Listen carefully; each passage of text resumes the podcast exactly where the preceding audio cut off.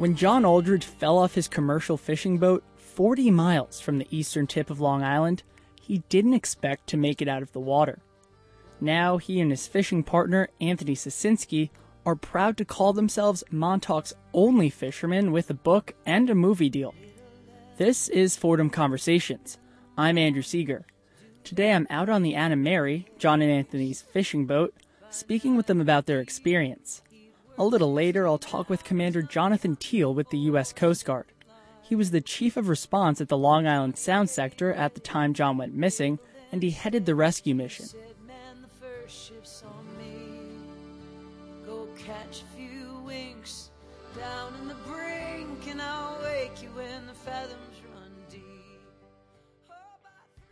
Just to start off, John, do you want to tell me about the night you fell overboard?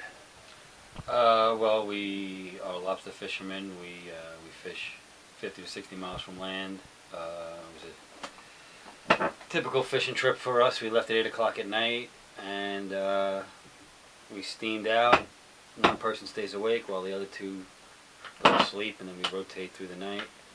Um, I was on watch, and when I uh, was pulling on the cooler handle, to, I was moving a cooler off of one of the hatches to get into one of my tanks. Uh, the handle had snapped, and I went flying out of the back of the boat about 2 o'clock, 2.30 in the morning, uh, 40 miles from land. Um, you know, game on now. So, uh, yeah, you know, I'm in the middle of the ocean, floating, panic, can't believe today's the day you're going to die kind of a situation, you know. Right. And so, Anthony, you've you've known John for for how long? About forty plus years. We don't have to tell how old we are, but forty years plus. You know, we went to elementary school together.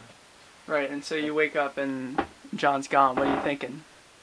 Well, our other crew member Mike woke me up, um, and it's like John's not on the boat, and you know the first is disbelief. You don't believe it. Um, you're basically in shock uh, that this is really reality, and uh, you you don't want it to be. You know, you you can't believe that this is going on, but um, it's reality at that given moment.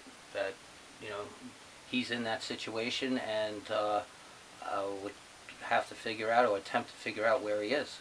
Right. So, what's the first thing you did when you realized? Um, well, I turned the boat around. Um, you know, I marked down my, my position of where I was, and I phoned the U.S. Coast Guard and um, explained that he wasn't on the boat, and um, I told them I was in shock. Right, and so you were you were hopeful they were to come come looking for you. Well, that's yeah. I mean, that's the only hope you have. I mean, you know, it's a, you know, we I really was a speck in the sea out there, and and to to think, you know, you might not get found, and it's just a whole whole mental game going on. Right. So what were you thinking when you were yeah, out there? Just trying to, uh, you know, trying to stay positive, trying to stay alive, trying to put myself in the best position to be so that they can find me. You know, that was my goal all day long, just trying to be in the best position and try to stay alive through the day. Right. And so, tell me about the boots. Yeah. Well, immediately I realized the boots were my salvation when I hit the water and they were very buoyant. so I had nothing else to grab onto. I grabbed onto my boots and and uh, got another breath, and then I um, then I emptied the water out of the boot and, and created an air pocket and pushed it back under the water and put one under each arm, and I had a uh, makeshift life jacket. So while John was doing everything he could to stay alive, Anthony was doing everything in his power to find him. Well, you know, they're, they're, the Coast Guard's asking me questions because they don't have anything to work on, and everything that I'm telling them they have this, you know, which I don't know this at the time. You know, they have like a computer program that um, that tells drift and currents, and you know they try to make a search pattern. But the problem is, is I never knew where he fell overboard because I had not seen him for the boat had traveled a, a 50, 50 more miles than uh, the last time I seen him. So to so my goals with attempting to try to shrink the search pattern down so that we can have our search party of people, civilians, and the Coast Guard, um, you know, locate him.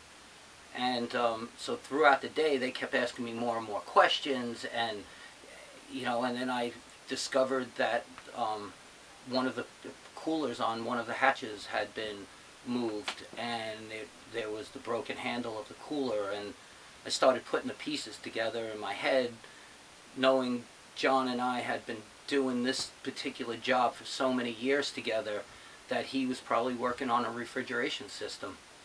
So I, you know, I, I basically attempted to try to figure out where the boat was at the moment that he could have went in the water. But this water is moving. So, you know, even that's a crapshoot because when he fell over, compared to where the water would be, is not in the same exact place. So, um, you know, but as time went on, the only hard evidence that I've really had was this broken cooler, was these pumps that we have that pump the water in and out of the tanks. So I only used that as hard evidence because everything else was not really evidence. I mean, things that the other fishermen were finding floating in the ocean turns out that they never came off of our boat. You know, people find gloves, so they find a bushel basket. They're finding things floating, and they're reporting back because they're trying to help, and we don't know what a clue is. So, um, you know, that that's um, how the day was going. But the entire time, I had more and more local people in our community, in the fishing community, chiming in and saying, you know, we want to help. We, you know, where do I look? So it, it kept me attempting to, to stay on the mission of we have to find John because you don't look for a dead person. You're looking for a live person, and you're willing him or attempting to will him to be back on board somebody's boat. So, you know, you, you, you're keeping your spirits up, even though it's a, it's a doom and gloom situation. You know, I mean, you you know, you just want to cry, really. Right, and so have you heard of this thing, this sort of thing happen before? Like, has anyone from this this neighborhood ever gone through anything like this before? You Well- never come home. Yeah, but they don't come home, and I think that's more of why, um, you know, people want to help is, you know, they're in the same boat themselves. I mean, we're all out on the ocean, you know, and John being in the water, um, we had the- this, you know, his his story on how he stayed stayed alive is so incredible that it just makes the story so much better because he used everything he had to attempt to keep his lips above water long enough and had the will to live. And you know, it's it's, it's amazing. If you're just joining us, this is Fordham Conversations on WFUV 90.7 FM. I'm Andrew Seeger, and I just spoke with John Aldridge and his fishing partner, Anthony Sosinski. They're sharing the story of John's miraculous rescue out at sea when he fell overboard in the middle of the night, miles from Long Island's southern coast. and the crew to bring him back to his. Heading the search and rescue mission from the Coast Guard base in New Haven, Connecticut, was Commander Jonathan Theel. He was chief of response at the time John went missing, and now he even tells his students the story when he teaches classes at the Coast Guard Academy.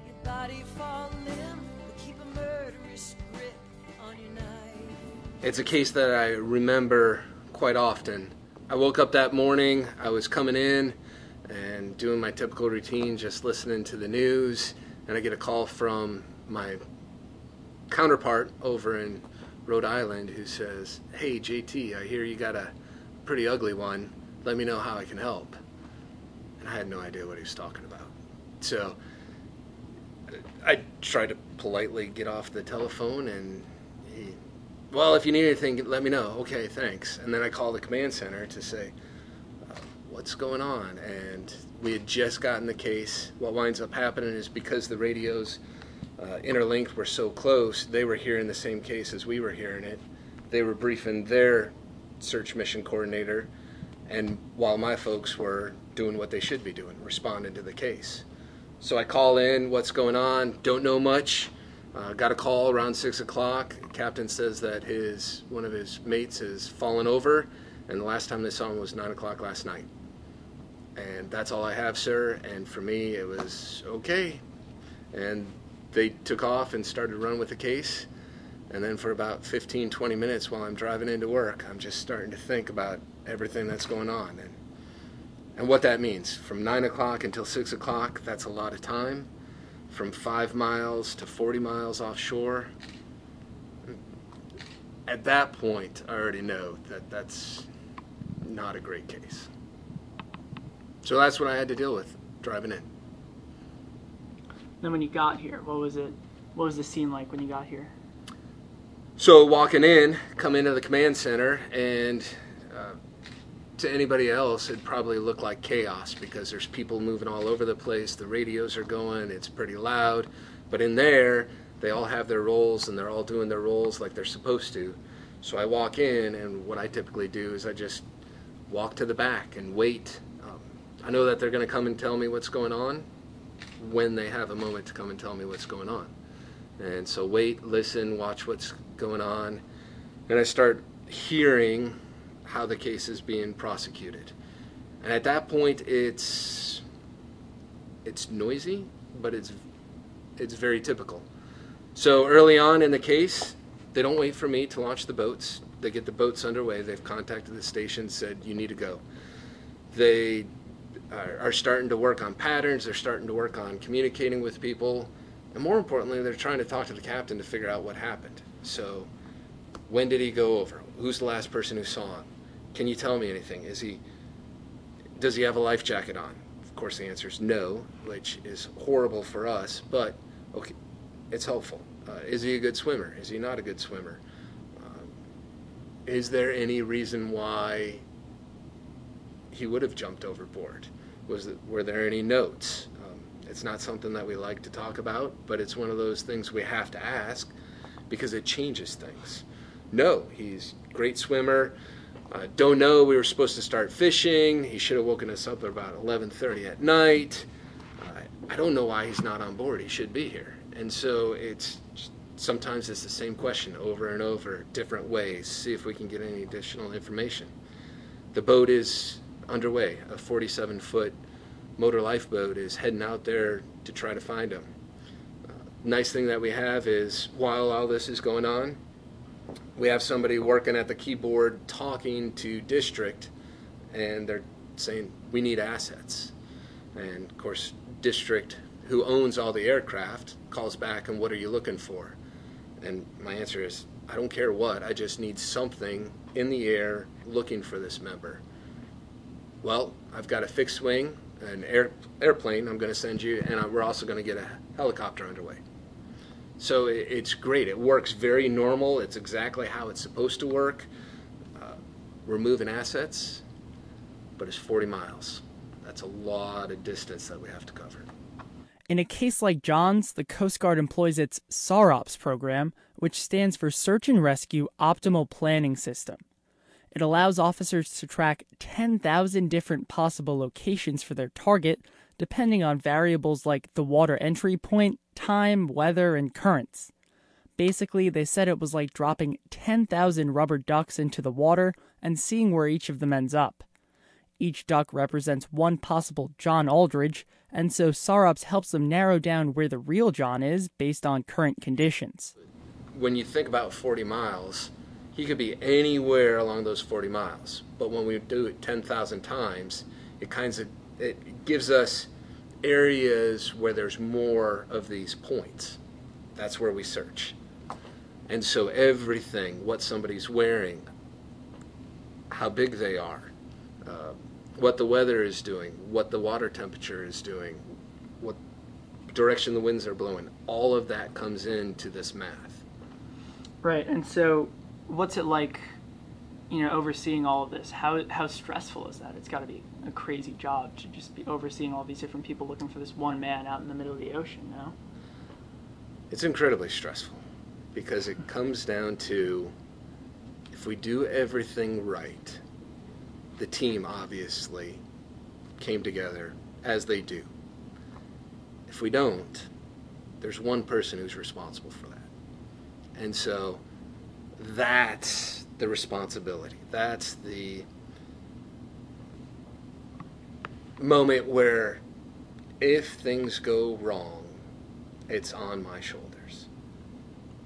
Now, that said, when I do this training down in Virginia, that's what I talk to everybody who's striving to have this position is that is who we want in these positions somebody who understands that responsibility that when we're out there looking our computer tells us it's a data. It is a point. It is a blob. But we need to remember it's a person. And it's not just a person. It's somebody's son.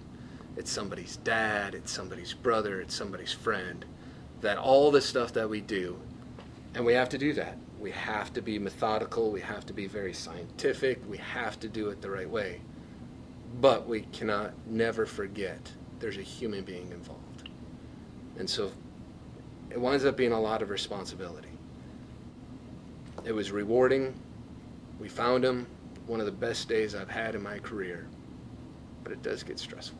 While the Coast Guard narrowed down the search area, John kept swimming.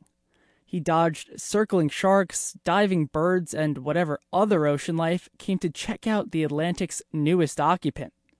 Back on the Anna Mary, Anthony was leading a fleet of Montauk fishermen who had joined in the search. But he says the entire situation was almost surreal. within a short time, and and where I'm going is a short time is, you know, this is happening to to him and to me in real time, where, you know, like you're dealing with this situation, then all of a sudden, out of the sky, here comes a helicopter flying over you. Now, was it a half hour? Was it 45 minutes? Was it an hour from the last time I called them? I don't know, but they sent a aircraft to fly over me.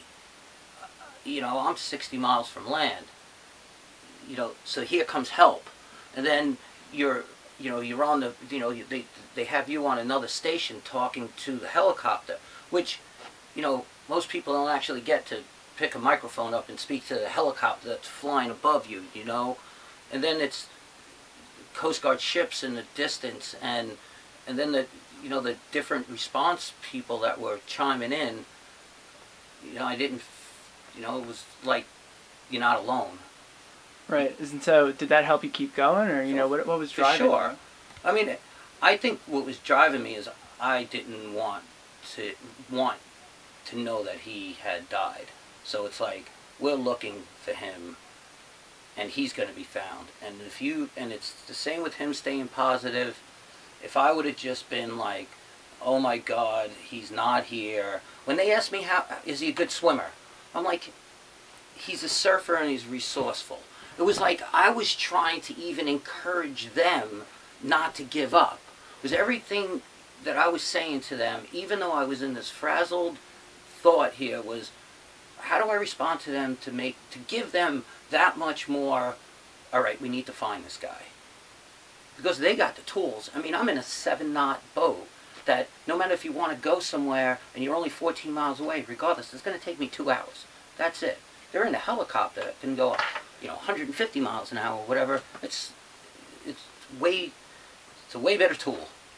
Right. And so, did you ever see the helicopters fly over, John? I saw them all day long, you know, all day long looking for me, and you know they weren't in the right spot, and I wasn't in their right spot. So that's what made me try to get into their position all day long, better, better myself, to have them find me because I kept seeing them looking to the west of me, and they figured I was drifting that way, and I just had to keep, you know, getting closer to them so that they could, you know, hopefully find me. Right. That's got to wear down on you, though. No. Right? Yeah, but you know, you're in such a such a superhero mode, kind of like nothing bothered me, nothing could, you know, nothing mattered except getting to where I had to go, and if I had to get there, no matter what sacrifice I had to make, I took it. So it was just like you know, you were on that mission, and uh, nothing mattered, and that's what I, that's how I had to stay the whole day. Despite all John's efforts, it still took more than 12 hours to find him. As the search progressed, Commander Theel remembers reaching out to John's family. I always jot down my notes on what I want to say. Before I make that call, I go off somewhere, usually my office or somewhere, and again remind myself we're talking about human beings. Because for three hours I've been dealing with math and probability and where's the best place to put assets and does this make sense? When do we think the person fell overboard? what should we search first? That's very methodic. That is that's easy to do because that's my job. The other aspect of my job, though, is remembering that we're talking about human beings. So that I come out, I take a couple moments, figure out what I want to say, but also just remind myself you're a dad. What if somebody called you about your son? Then I call Mr. Aldridge. And during that phone call with Mr. Aldridge, I explain this is Commander Jonathan Theel calling from the Coast Guard. I want to let you know that your son is missing and we are searching for him. I want to get that out right away because I need him to hear that. And then I go into all the things that we're doing for the search. At some point, Mr. Aldridge asks a question, just like everybody else I talk to. I go through the information because I know that they're not going to hear anything. Because if I were a dad and somebody said, Your son is missing, I would be I would still be focused on your son is missing. Once he asks me a question again, then I go back through everything. And I wait. And sometimes I have to cover the information three or four times. And it's a it's time because I have not lost a child, but the times that I've had to deal with something significant in my life, I know you only hear about half of what's being told. And then there's a point where I hear him talk to Mrs. Aldridge and say, Johnny's missing. And I just hear her in the background with a, a cry that I imagine every mother would have if her son is missing. And it's just a horrible moment. It's a horrible moment for that family. It's a horrible moment to have to go through. I wish I could be there in person, but I can't. To make matters worse, Theel says the rescue mission didn't go according to plan at all. And we get to the point where the program that does all the math crashes on us. It does 10,000 computations a time. It adjusts for each search pattern out there. We eventually get to the point where we overwhelm it and it just stops. And it's kind of like most computer systems. You're looking at the screen and you don't know if the screen is frozen or not. And so we're sitting there waiting and waiting and nothing's happening. And so, okay, it's crashed. And at that point, we're in the afternoon. We already know that things are not looking positive. We know that with survival time, we probably have until sunset. And that was the thing that just kind of pulled the rug out from everybody's feet. And just, you want to take a watch that's working really hard and demoralize them. That was the moment when the system crashed and we have all kinds of boats out there. We don't know where he's at, and we know sunset's coming. And we get a helicopter calling us up saying, "All right, what's your plan for us?" Well, we don't. We don't have a plan because the system's crashed. I can't give you a good plan. You only have 30 minutes. You know what? The best thing for you to do is to go back home, put a new crew in the helicopter, get them out here, because then I'll have another four or five hours. So just go, go home, get the new crew in here, and we're probably going to use you into the evening because we're going to need your ability to see at night. And the pilot pushes back and says, No, I've got 30 minutes of fuel, use me. And they look, and it's, Yes, let's use them. And, the, and we've got nothing. So at that point, uh, Mr. Averill walks up and says, All right, well, here's a high concentration of probability, here's a spot, and here's a spot. Give them these three spots, have them fly this pattern. That should be about a half hour. We will use them. We'll use them in the highest chance that we have, and then we'll get the new bird out. All right, so I come down, and I'm in here talking to the deputy, and it's just one of those frustrated, case isn't going the way it's supposed to be going, a lot of responsibility, and now we're prepping to go and talk to the family for the second time, and I'm not going to have good news for them.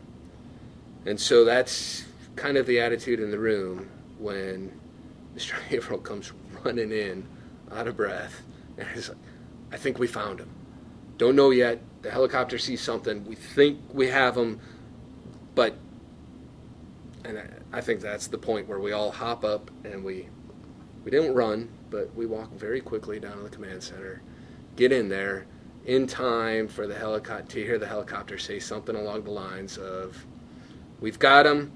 He's healthy, sunburnt, dehydrated. Don't have enough fuel to land him here. We got to take him back to Boston." And honestly, I think we heard, "We got him. He's healthy," and all the rest of it was just a blur. Right. And so eventually, when you did find him, when that helicopter picked him out of the water, what was what was it like in here, and what was it like to you know deliver that news to his family? So in here, it was that moment of everybody has been so stressed out, running so hard, and we also have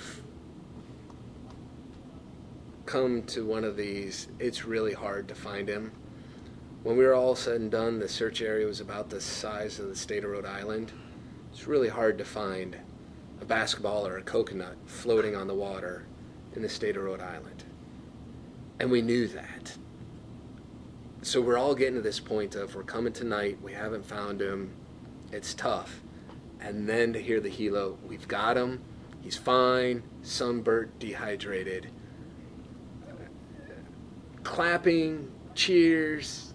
For me, the goosebumps that I'm pretty stoic person, but I couldn't help to smile that day. And it's it was a great feeling for about 10 seconds.